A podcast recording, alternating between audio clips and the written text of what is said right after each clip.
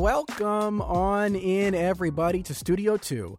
I'm Avi Wolfman Arent. And I'm Cherry Gregg. Coming up, if the milk in your fridge had yesterday's date on it, did you still drink it this morning? Or did you simply throw it away? We're talking about the expiration dates on our food and how consumer confusion leads to billions of dollars of food wasted every single year. And we want to hear from you. Call us 888 477 9499 or email studio2 at whyy.org. I have a strong stomach, so I probably would have drank it. Just letting you know. Did you? Um, I, I didn't. I, ha- I have in the past. Oh, you have in the past. I have in the past. Uh, speaking of the past, last couple days we've been bringing you installments of WHYY's Schooled podcast, and today is the third and final part. Today we're taking you across the river to New Jersey, which long ago had its own school funding lawsuit. So, what happened afterward, and is that what awaits Pennsylvania in the coming years? But before we go there, let us walk through some of the latest headlines this morning. Avi, you're up first. I'm up first. Yeah. And we're staying on the schools topic here. Mm-hmm. Uh, tonight, or later today, the Philly School Board is going to decide whether to begin the process of closing a charter school in the Bridesburg section of Northeast Philadelphia. This school is called Franklin Town Charter School. I used to cover the schools here in Philly, and this mm-hmm. is not that uncommon that the school district wants to try to shut down a charter school, but almost always it's because the school is struggling academically. Mm-hmm. That is not the case here. yeah. So, a, a whistleblower who worked for this school came to the Inquirer earlier this year and said the head of the school was manipulating the lottery system for getting into the school, basically trying to weed out kids from certain zip codes and the siblings of children who were struggling behaviorally or academically. The excluded zip codes, as the allegation goes, had more black students than white students. The included zip codes had disproportionately more white students.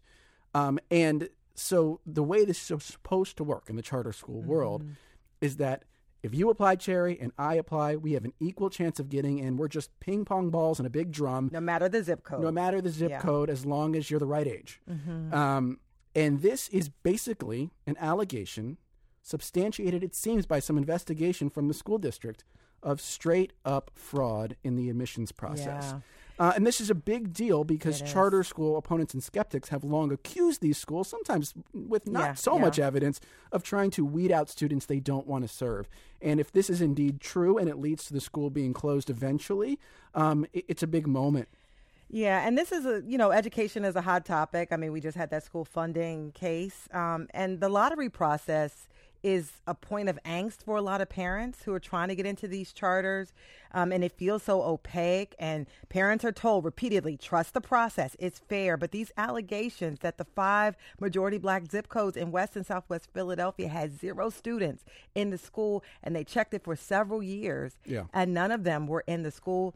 It, it, it definitely causes concern. But you make a great point, right? Because by its nature, the lottery process has to happen behind a veil. And so you have to trust the people behind the veil are doing it properly. Yeah, and, and you know, there's this underlying, you know, issue with racism in schools, you know, inequities in education, and it just picks at this scab of this unhealed wound of racism and redlining That's in the city of to put it. Philadelphia. So Picks at a scab. It I- I picks at a think it scab, and it, it never gets a chance to heal. And so we'll see what happens at the hearing uh, later today.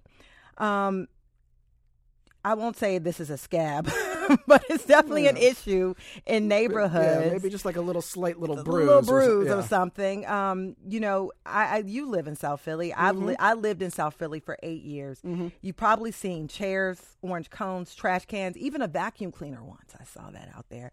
All of these are items that are used in Philadelphia to secure a parking spot. The culture is called savesies. And it might end soon, at least in parts of the city. Let me explain. No, it won't. Go ahead. Let me explain. explain. Philadelphia Police 15th District, mostly in Northeast Philly, they're stepping up and they are removing these parking cones and other items. Um, in this process, over the weekend, they recovered 102 cones. Um, allegedly, they stopped picking up these cones because they ran out of space. Neighbors, like in the back of the pickup truck. in the back of the van. The okay, the the back of the van. Okay. and let me just tell you, you know, they had gotten a lot of complaints from neighbors saying there was no parking. Um, and they're doing this as a form of de escalating violence and preventing gun violence because you know you're afraid to park in a space because someone could key your car. If they key your car, you're going to get mad. Right, and so you you know, move the cone that they use to save the parking space, and then they retaliate against you. Exactly. And so people are afraid of the retaliation. Mm-hmm. And the city has repeatedly said that savesies are strictly prohibited. But this is a historical thing. It happens in South Philly. I've done it. Okay. Mm, Especially mm, during mm. snowstorms. Mm, Tisk, Sweat tisk, equity. tisk, tisk. Sweat equity allows you, I thought, the right to like hold your space, but it's not true. But they're only No. picking up cones. I'll just point that out. You don't have. They're not picking up other items like vacuum cleaners. So uh, there you go. I'm I'm a s- I, I'm an opponent of savesies. You are talking about a breakdown of the order of society. People, when you leave your parking space, anyone can park in it. That's the way the system perpetuates itself. Well, I- Otherwise, it's total parking chaos. Well, you can put folding chair. People, I, they're not going to stop. They're saying, look, if you put it out there, I the don't care if police it snows. pick it don't up. save your parking spot. You've been don't Do warned. it. You've Don't been do warned. It. Don't do it. Um, so, by the way, speaking of chaos, Pennsylvania politics. Uh, there's been a bumper crop of stories this week, little bubblings, Mm. about Dave McCormick, um, who Mm-hmm. seems very likely to run for the U.S. Senate in Pennsylvania in 2024 against incumbent Bob Casey. McCormick is a Republican. He would have to win the primary first. You're thinking, okay, that name sounds familiar. Dave McCormick, yeah, because he just ran for U.S. Senate Mm-hmm. last year in the Republican primary. He didn't win. Um, Oz won. Oz won the primary and then lost to Fetterman. Uh, but he got incredibly close to winning the primary, and I think some of the wind in his sails comes from the fact that he got very close to winning the primary without securing the endorsement of one Donald Trump. So the idea being that maybe he gets that endorsement in 2024 and can uh, take on Casey, a long-term incumbent. But, But- with McCormick, like with Oz, there are some questions about how Pennsylvania is he. You know, people have been Right. sort of raising issues because he's been, uh, you know, he did sell his home, a six and a half million dollar home in Connecticut, a very wealthy uh, area of Connecticut, and he since uh, rents a sixteen million dollar mansion in Westport, Connecticut. And let me tell you about this mansion, okay? It overlooks Long Island Sound, six bedrooms, nine bathrooms, Hmm. nine bathrooms. Okay, I would love it. Two acre estate. Sounds has nice, a yeah. 1500 bottle wine cellar.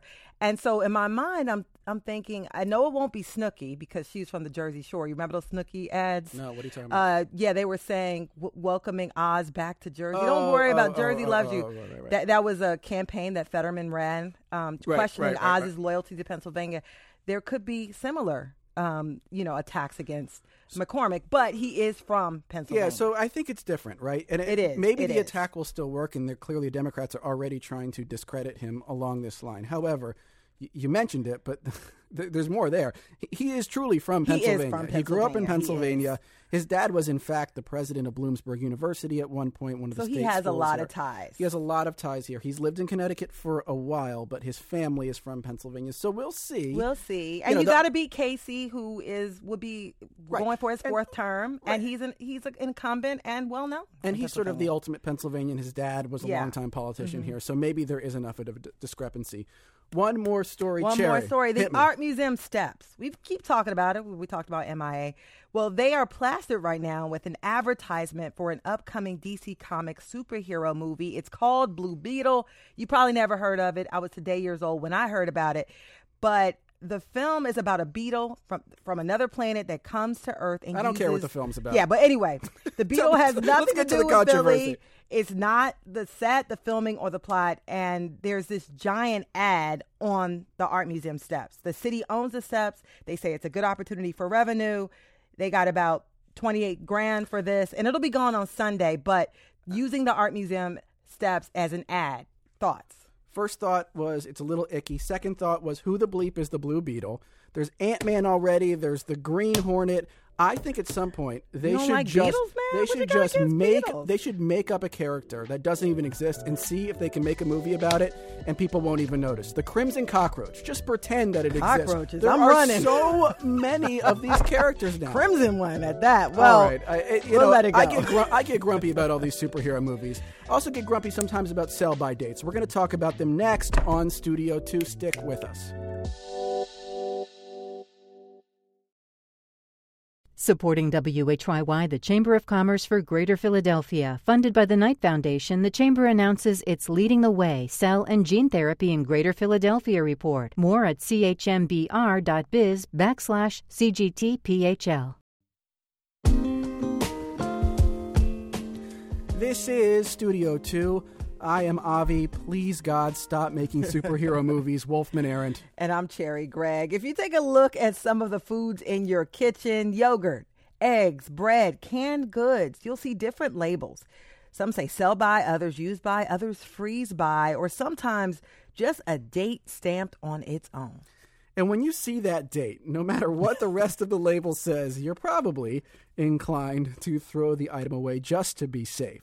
And that right there leads to billions of dollars in household food waste every single year. It also puts a lot of the onus on you, the consumer, to decide what's safe and what isn't. So today we're learning why food label standards are so disorganized and how to take matters into our own hands at home.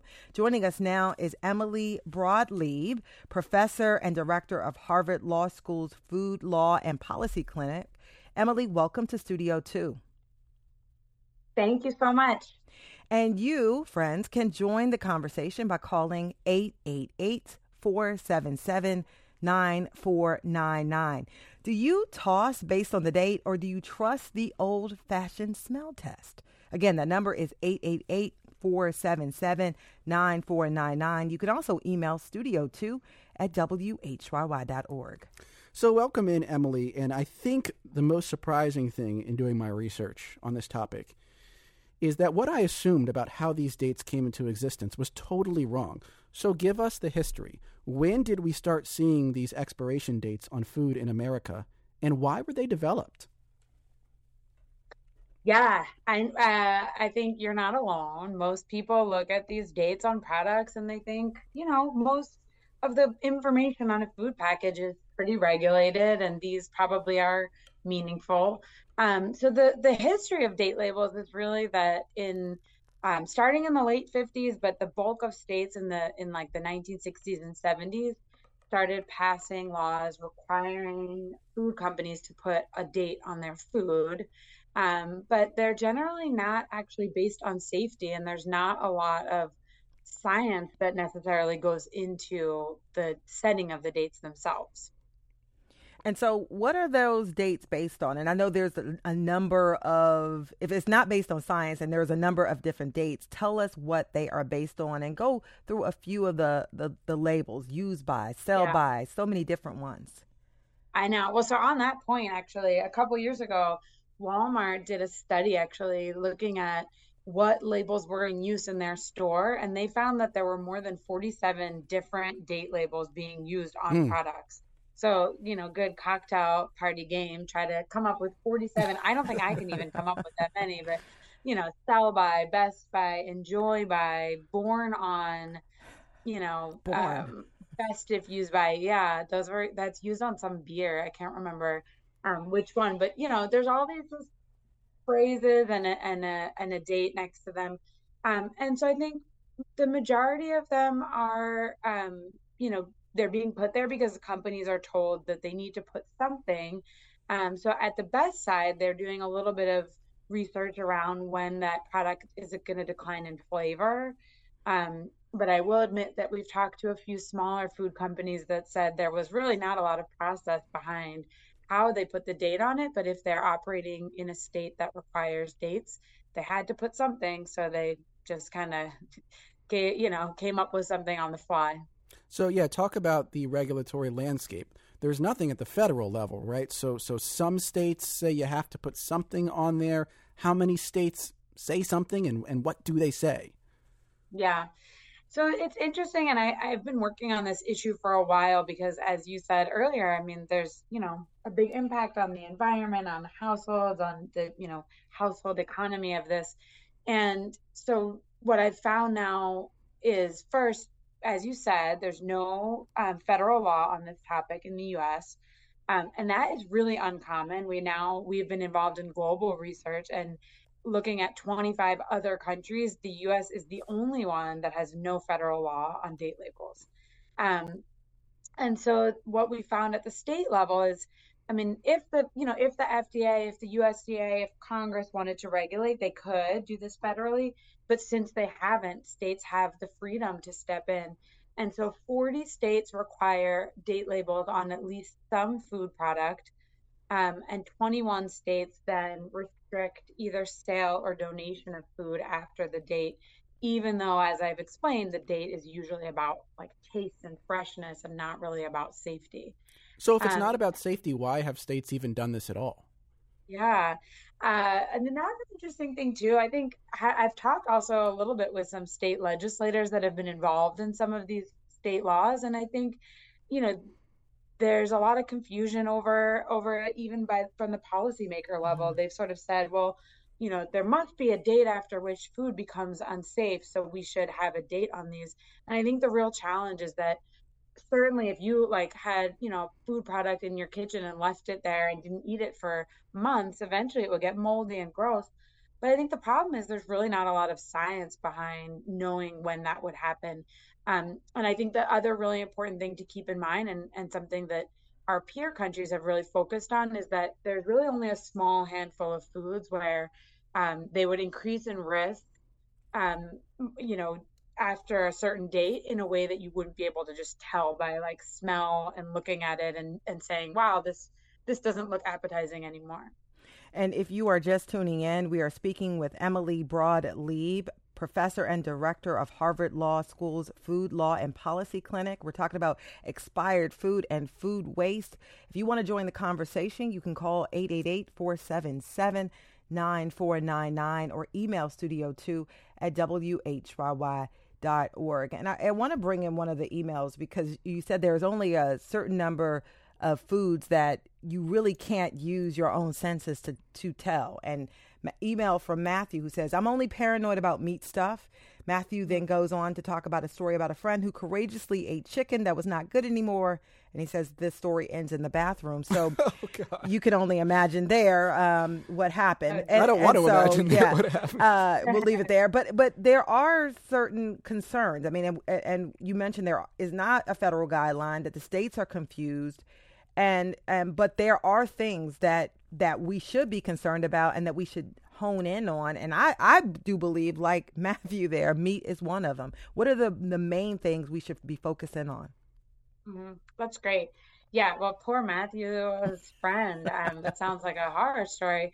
Uh, so it's interesting you know there's the the what we found and again i should start by you know reiterating i'm a lawyer i'm not a food science expert but in in a you know the years that I've been working on this, I've talked to a lot of food safety experts, and my my best understanding is that the foods that are the riskiest are foods that are um, ready to eat foods that are um, and the riskiest substance in those is is listeria, which is a contaminant that you know isn't expected to be in food but can get into foods. Um, and so that is the only pathogen that can really grow while something is being refrigerated. And the issue with ready to eat foods is that those are foods you're not cooking. So there's no opportunity to kill that pathogen. So the riskiest foods from that perspective are things like deli meat prepared foods like the tuna salad or chicken salad that you get at a deli counter at the you know the grocery store and then also um, unpasteurized dairy like raw milk or raw cheeses are mm. also risky because of that meat is an interesting one. I'll just say on that that you know certainly it is something that can go bad more quickly. Um, but because we generally cook our meat before we eat it, there is a kill step. So, um, you know, I think again, similar to what I said for other foods, you would you it would be clear when it had gone off in a way that um, that that most people would be able to tell. So I would I definitely wouldn't take risks there, but um, but I don't think I think because we're cooking it, it's not one of the ones that food scientists are most concerned about. And that's what's so interesting here. Like, for instance, pasteurized milk. I understand that, yeah, it goes bad in the sense that it smells and tastes bad, but bad milk is not really a risk for the person drinking it from a health perspective. Is that right?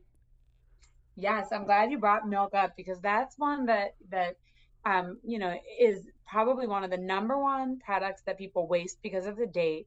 Um, and as you said, I mean, you know, no one wants to drink stinky, spoiled milk, but your senses are really good there. You're to know it's going to, you know, not smell or taste good. And if you did take a few sips or drank some milk that had spoiled, it isn't a, a risk, you know, it isn't a risk from a food safety perspective. It's just like a, you know, it's just the ick factor. Um, and I, I will say, in the presence of a food scientist, we did an experiment a few years ago. We have we have a video of the, us doing this experiment where we drank a bunch of milk that was either a few days or multiple days past the date, and also milk that had been left out on the counter for a certain number of hours. And um, I think the milk that had left out was really the problem. The milk that was past the date, even even you know almost a week past the date, didn't give us any problem, hmm. and there was no safety risk for any of it. And on the other side, you know, you see the milk, you see the date, you throw it out. There's a, probably a ton of other things you throw out from your refrigerator every time you go to the grocery store, uh, just to be safe. Or what are some of the most popular things you think people throw away that there's no need to actually throw away because they're still perfectly safe to eat? Yeah. Well, I should say on that too, the data show um, that, you know, about 90% of Americans report that they throw food away after the date, um, you know, either always or most of the time because they think it's a safety risk. So I think the data really show consumers are confused. Um, milk is the number one that we hear about a lot. I think, um, uh, you know, other refrigerated products um, the thing that bothers me the most really is people taking things out of your pantry and just mm. tossing them the mm. dates past. So, you know, crackers or cereal or like even pasta. I mean, and it makes sense. We are so far removed from food production now in this country that people are like, they don't have any data points. So they, they just see this date and they think, you know, this is, this is the only safety information I have. And so I think, um, my hope is that we can we can get to a place in the future where it's a lot more clear which of the food is labeled for a reason that that you should really be cautious about those ready to eat prepared foods I mentioned and then we can educate people that this you know the rest of food has a label that's really about quality and you can really just make a decision based on how it it smells and tastes I want to bring an anonymous listener email here, and I think I understand why this one's anonymous. I've seen oh, I've seen prepackaged string cheese mozzarella that's been found in the corner. Seems to be good after months under the couch. A kid ate it, and then I tried it afterwards and couldn't really tell the difference in taste. I'm not going to mm. ask you to respond to that, Emily. I think I'm just going to leave that one be. I'm going to give you a response. Okay, go ahead. There was a study where people ate canned foods like 20 years after the date, they oh, had a taste test and they actually thought the canned food 20 years old tasted better. Wow, interesting. I, I, actually, it seasoned. I want to bring in another email here, actually, from Tim, because you mentioned earlier you're not a food scientist, you're a lawyer. This is an email from Tim. Sell by dates seem too aggressive. For example, whole milk is still excellent, even three days past the date. Wasting food in order to narrow the window where it could spoil. Fearing litigation is the motivation, not health. Is that the motivation for these dates? Because I also understand in some levels the the companies want to give you the date where they think it's going to taste best by so that you don't associate their product with say stale crackers. So are they motivated by marketing or are they motivated by, by litigation? Hmm. Or yeah. the money? All three are good, you know, good hypotheses when I've talked to companies, what they've said is is very much the the flavor um, is the number one motivator. So, you know, mm. and it makes a lot of sense. Like there's a really competitive market out there for food products. They want you to eat something and think this is so delicious. I love this product. I love this brand, and they don't want you to eat it and have it be a little funny tasting, a little fermented, a little stale. Um, so they're what they say is they're really trying to protect their brand, which I think is reasonable as long as it were clear to consumers, so that we were armed with the information to make better decisions and not waste food and waste money. Um, you know, the litigation piece, um, I don't think is as much of a risk because I think most businesses acknowledge that for the majority of these foods, they know that there's not a scientific way to tell you when it's going to be unsafe.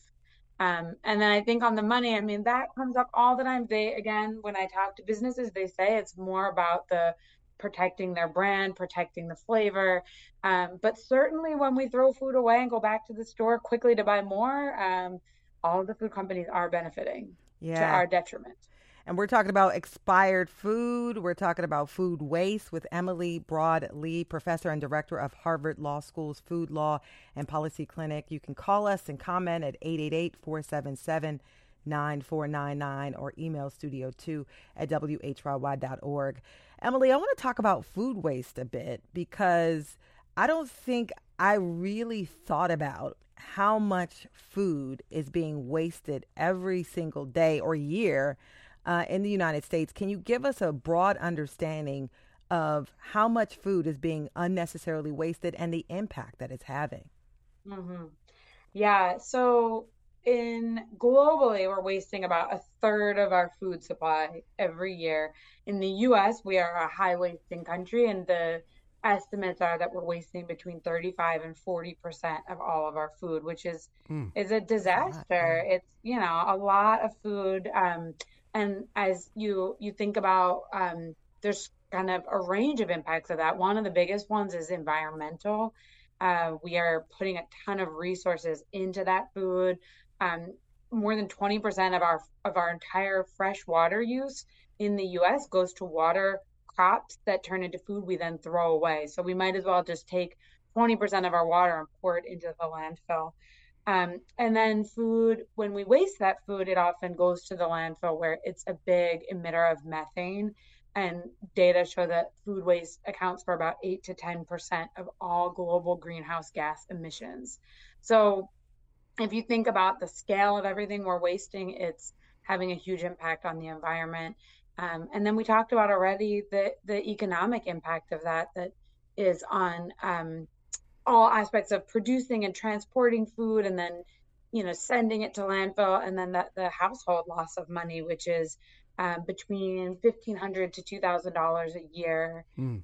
estimated for a household of four that they're that they're throwing away just by wasting food unnecessarily. So let's get into solutions. I want to bring in an email here from Valerie who says, I ignore the dates on everything. I only use them if I have more than one of an item. Then I use the oldest one first, and of course, do a smell test. Now, uh, I trust Valerie. I don't know if I, I trust my own nose. Mm-hmm. So, so what is what's a system that might work? Is it, hey, let's not put any labels on anything? Is it labels on a small number of products? Is it labels with different wording? What is the standard that you would like to see applied? Well, I love Valerie. Valerie, you could, you know, educate your friends, your neighbors, and and more about. Um, so I think the the the gold standard that we've really been advocating, and and I should say that um, there's support for this from industry. They've uh, a couple years ago, the two main food um, trade associations were working towards a voluntary standard with one label used on food that is that is um, meant to be a quality indicator. So again, if we, we group the foods into these two buckets, the foods where there's a safety risk, those foods would have a label. We've pushed for the words use by, which our data and consumer surveys show um, correlates more with people what people think of as safety. So certain foods you would only have a use by date on, and then the rest of the foods would have best if used by, mm. which also in consumer surveys showed best people really, I think, understand that means, you know, it's not a safety risk. It's just we are recommending it's best before that, but you can, you can, you know, safely eat it after. Um, and I should say that I, uh, one of the the um, the countries that I really look to for for being a leader on this, the United Kingdom has mm. has mm. done this really successfully, and then they did a great consumer education campaign that was called "Look, Smell, Taste, Don't Waste."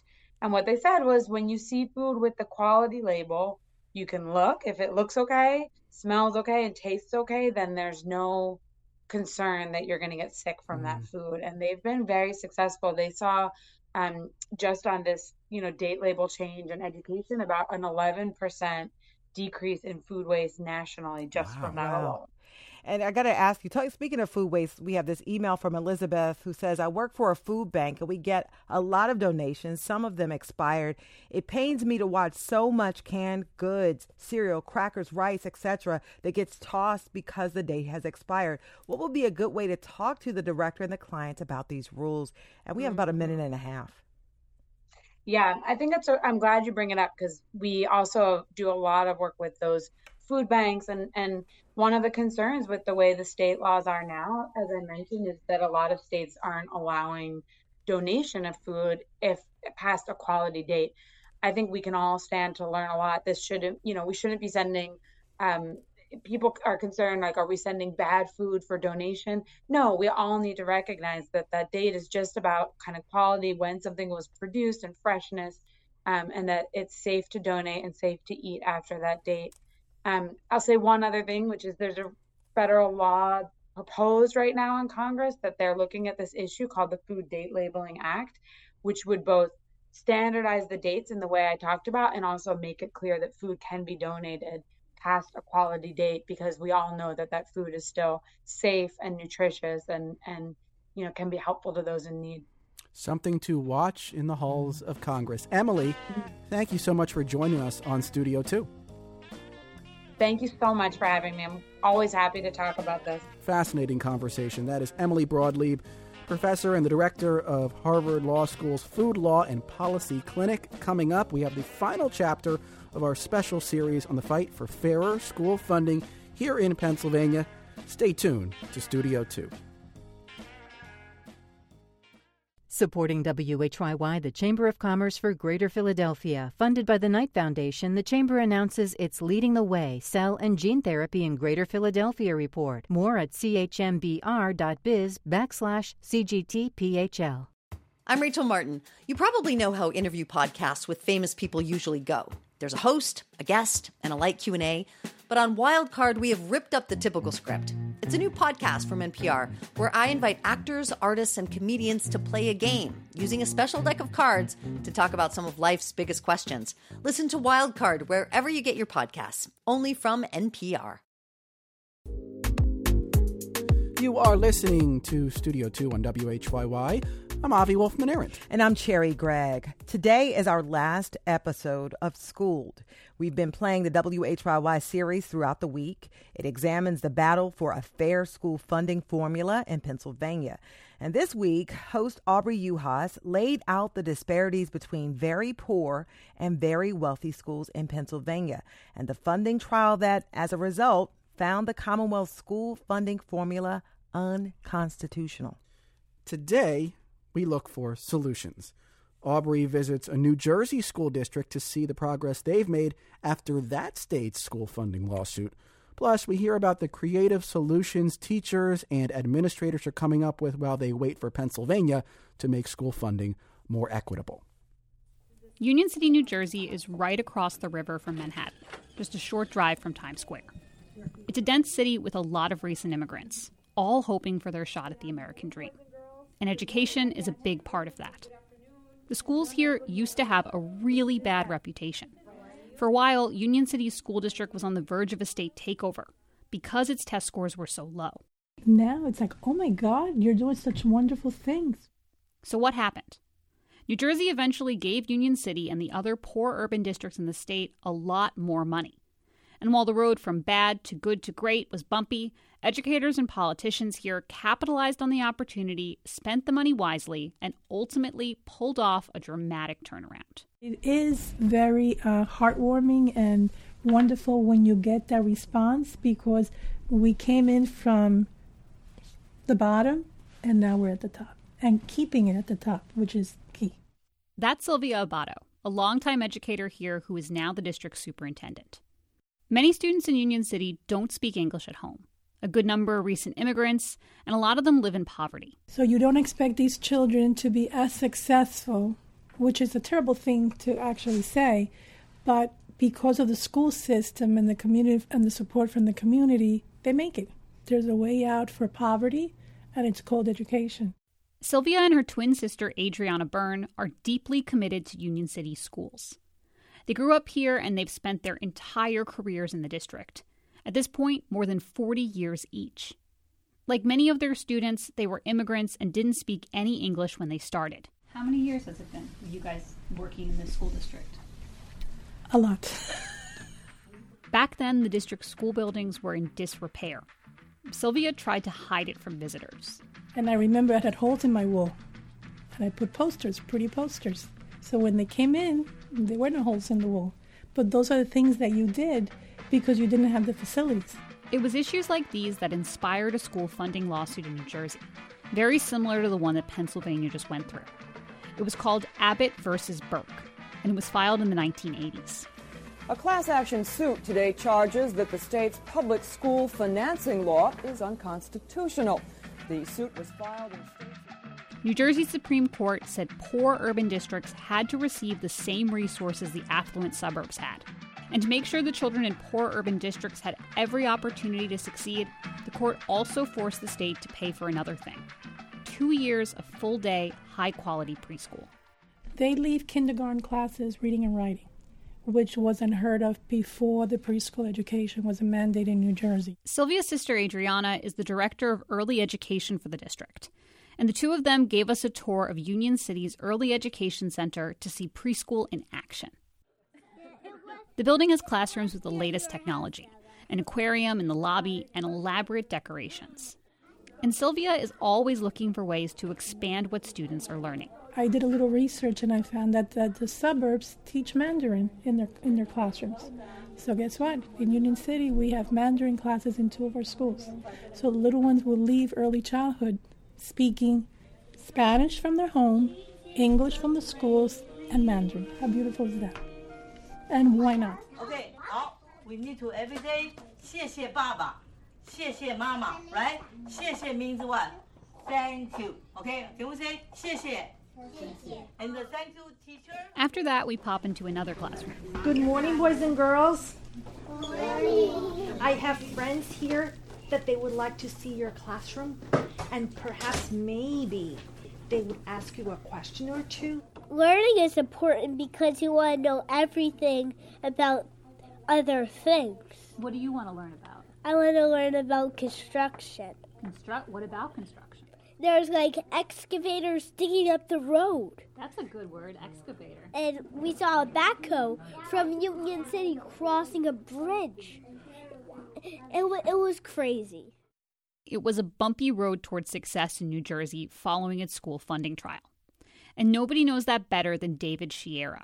He was the lead attorney for the plaintiffs, 20 school children, in the case Abbott versus Burke, and went before New Jersey's Supreme Court over and over again to make sure the state paid up. Well, we're up to 23. That's 23 orders from the state Supreme Court over more than three decades. David has a few key takeaways from this lengthy experience. One of the important messages we were always trying to make was that this was not going to be a Robin Hood situation. Meaning, the goal wasn't to redistribute resources from wealthy to poor districts. They weren't going to pool all the money from local property taxes and divide it up. This was essentially lifting up the poor districts to what they needed. It wasn't going to be winners and losers. The problem was, and still is, that pumping more state money into the system to help poorer districts catch up doesn't address the underlying issue relying on local property taxes to help fund schools. It happens to be that New Jersey compensates for that really hard with very high levels of state investment, and it's still not catching up. Zahava Stadler works for the public policy think tank New America, where she studies equity in school funding. While the money awarded to poor urban school districts brought spending up to the level of suburban schools, and in some cases beyond, those increases haven't been sustained. And as a result, the gaps between high and low wealth districts have opened back up. Zahava says Pennsylvania doesn't want to find itself in the same position. The ground level inequalities are too big for states to constantly try to fix them only by pouring state money into the hole. That money's going to run out. We've traditionally relied on local property taxes to fund schools as a country. But Zahava says we don't have to. Ultimately, this is all a policy choice, and it's a policy choice that state legislators are making, or a policy choice that state legislators are declining to make. And some states have decided to do things differently, like Vermont, which has a more Robin Hood like situation, where wealthier towns pay higher property taxes to subsidize schools in poorer areas, and Kansas, where the state caps how much districts can spend, preventing gaps from forming in the first place. Pennsylvania and New Jersey don't do that. Meanwhile, Zahava says in both states, the wealthier suburbs are moving the goalposts for everyone. They've changed the definition of how much is enough for my education because we're applying for the same state university spots, we're applying to the same jobs on graduation. Overall, New Jersey has some of the highest test scores in the country today, and some credit the Abbott funding for that. But there are still large achievement gaps between children based on race and income. This shows it takes more than just money to move the needle. The lawyer David Sciarra says the state of Pennsylvania can learn a lot from the success stories of New Jersey public schools. We know how to fix these things, right? So it's not like we don't know the technical know how. It's a question of political willingness. David says Pennsylvania's governor, Democrat Josh Shapiro, needs to think outside of the box. He has to step up. He's gotta he's gotta get schooled on this court ruling and what it means and the opportunities that cre- it creates for short term and long term change. Governor Shapiro promised a quote, significant down payment for schools in his first budget address of the year. This court has ordered us to come to the table and come up with a better system, one that passes constitutional muster. But the actual numbers left some people disappointed. So they converged on the Pennsylvania state capitol in late April to make their demands known. We are here to ask our legislators to fix the funding formula. Students deserve a fully funded, culturally competent educational experience. Because our children are the future. Nuestros niños son el futuro de Pennsylvania. And provide us with a constitutional, thorough, and efficient system of funding for public education. We have been waiting too long. Our brown and black children deserve better. Shame on us.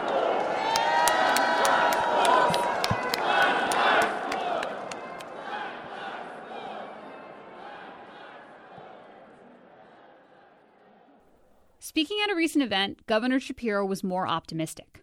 He expects bipartisan support on a solution that gets more money to low income schools. What we now need to do is come up with a formula that drives dollars out where the need is and increases the pot of dollars that go to those schools. Most states use formulas to drive these dollars out to schools based on how many students they enroll. And Pennsylvania has a pretty good formula already. It takes into account the amount of money districts are able to raise locally and the fact that some kids are more expensive to teach. The glaring issue, though, is that the state doesn't really use its formula. Because when it was passed in 2016, lawmakers decided to only apply it to new dollars. Here's policy analyst Zahava Stadler again. All the state can do is really put some nice new icing on top of the existing unequal cake. Ultimately, when you when you bake in all the pre-existing inequality, there's not a lot of room to work. For example, next year, about a quarter of the state's basic education funding is expected to be distributed using the formula. That means the vast majority of funding isn't distributed based on current needs, but instead on decades of politics. Shapiro says his goal is to revise the formula in time for the state's next budget cycle, a year from now. At this point, it isn't clear how realistic that goal even is. Rap Curry is dealing with the issue directly as the athletic director for the William Penn School District. He was a key witness for the plaintiffs in the trial. Good, good to see you. Rapp Curry. Coach Rapp has worked at the high school for more than two decades. We can't really play where we've been playing. And so we work really hard to, uh, uh, I use a concept called do more with less. Do more with less. It's become Coach Rapp's slogan. He even managed to get it printed on the gym's floor. Yeah, I snuck that in here. He had to sneak it in because not everyone likes the language. Oh, you're telling them that they don't have enough. And I'm like, well, that's not the truth. They know when they walk into a really nice gym and a really nice track that there's a difference between where we live and what's there. So we engage the difference. But the problem is, some people think the expression can be used as a cop out for underfunding schools, maintaining the status quo. Let's be clear though Coach Rapp does not believe in the status quo. Here's an example William Penn's football field gets washed out when it rains and doesn't have lights, which you need if you want to host a game. We did something that I think was really good, which is we, keep, we created Friday night lights. Coach Rapp couldn't afford to buy new lights, so he came up with a solution. If you drive by at night and the guys are working out there on, on the highway, we got those same lights, we rented them, and we positioned them around the field, and we rolled them up as high as we could. And we started playing games on Friday nights, uh, and it took off. It felt alive to you. And the community loved it. Many of them are Penn Wood alumni. That's what Friday Night Lights is all about bringing the community back. An added bonus Penn Wood's team went on a winning streak. We went from like a team that won no games to being the number one seed in the district. It showed the community what it could be like if they had better facilities, something the district is now trying to make reality. Well, I'm going to let someone else tell me no. I'm not going to say no to myself. Eric Becoats is William Penn's superintendent. When he arrived in the district a few years ago, he kept hearing about how terrible the facilities were. So he had each school assessed, ranked the projects based on urgency, and came up with a 10 year plan. Athletic facilities made it to the top of the list. I think it is essential because there are some students without athletics. I don't know if they would get up and come to school. Construction is underway on a brand new $14 million athletic complex that includes a new turf field, synthetic track, baseball and softball fields, locker rooms, concession stands, parking, and restrooms. Things many suburban school districts already have. For this project and others, the district is lining up the money as they go. And, you know, there were some people who said, How are we going to pay for this? Right? And I'm one of the folks who believe, you know, you don't say no to yourself. You have to try, he says. You can't just say we don't have enough money on hand, so we're not going to do it at all. I think that that is um, borderline insanity. Uh, I believe that you have to develop a plan, set your vision, tell people what you are about, and then work toward trying to achieve it. Even if you don't reach it, We're back at Evans Elementary in kindergarten teacher Nicole Miller's classroom, the one we visited in the last episode. Hi, Nicole. Hi, how are you? Hello. How are you? Her students have gone home for the day, but her classroom isn't empty. Her own kids are here. Two out of her three kids went to Evans, which is also where Nicole went. There's her daughter Nyla. I'm 18 years old and I am in the 12th grade. Her older son. I'm Marion Miller and I'm 15 years old. And her youngest, Makari. He's in the fifth grade. I'm 11. Nicole loves that she gets to share her world with them. That wherever they go, people know they're her kids. But she knows if her kids went to school in another district, even one just a few miles away, they would have more opportunities. You know, you want to give your kids the best. So, get emotional. She asks them a question Would you want it different? Would you rather go somewhere where there's more resources? That's that what I that's what I want to know. Absolutely not. I would definitely not. I wouldn't change a thing. This is my home. Nyla comes over and wraps her arms around her mom. She agrees with her brother. The one thing that we have that I don't believe other districts have is the the source of, of love and family. And she echoes what her mom said earlier. Even my mom, she went here when she was younger. All of her best friends, she has this group chat called the Sister Circle, and all of them were all alumni of this district. I think that that's something that we produce here. No, no amount of money can trade it. I, I wouldn't want to be anywhere else. How does it feel to hear your kids say that? Uh, I'm glad to hear that because that's how I feel. But you know, and you often wonder, like, am I doing the right thing? Like, I love it here. I want to be here. I want to help be a change agent, but at the is it at the cost of my kids? Like, do they feel like they're less than because they see other places that have more? And so you try to talk to them at home, like that's not what that means. You are deserving of it. It's clear that her kids know that. For more than 20 years, Nicole has tried to teach her kindergarteners that lesson too. It's the same thing Coach Rapp is trying to communicate to his players, even as he tells them to do more with less. And it's the example that Superintendent Eric Becoats is trying to set by going big with construction instead of holding back.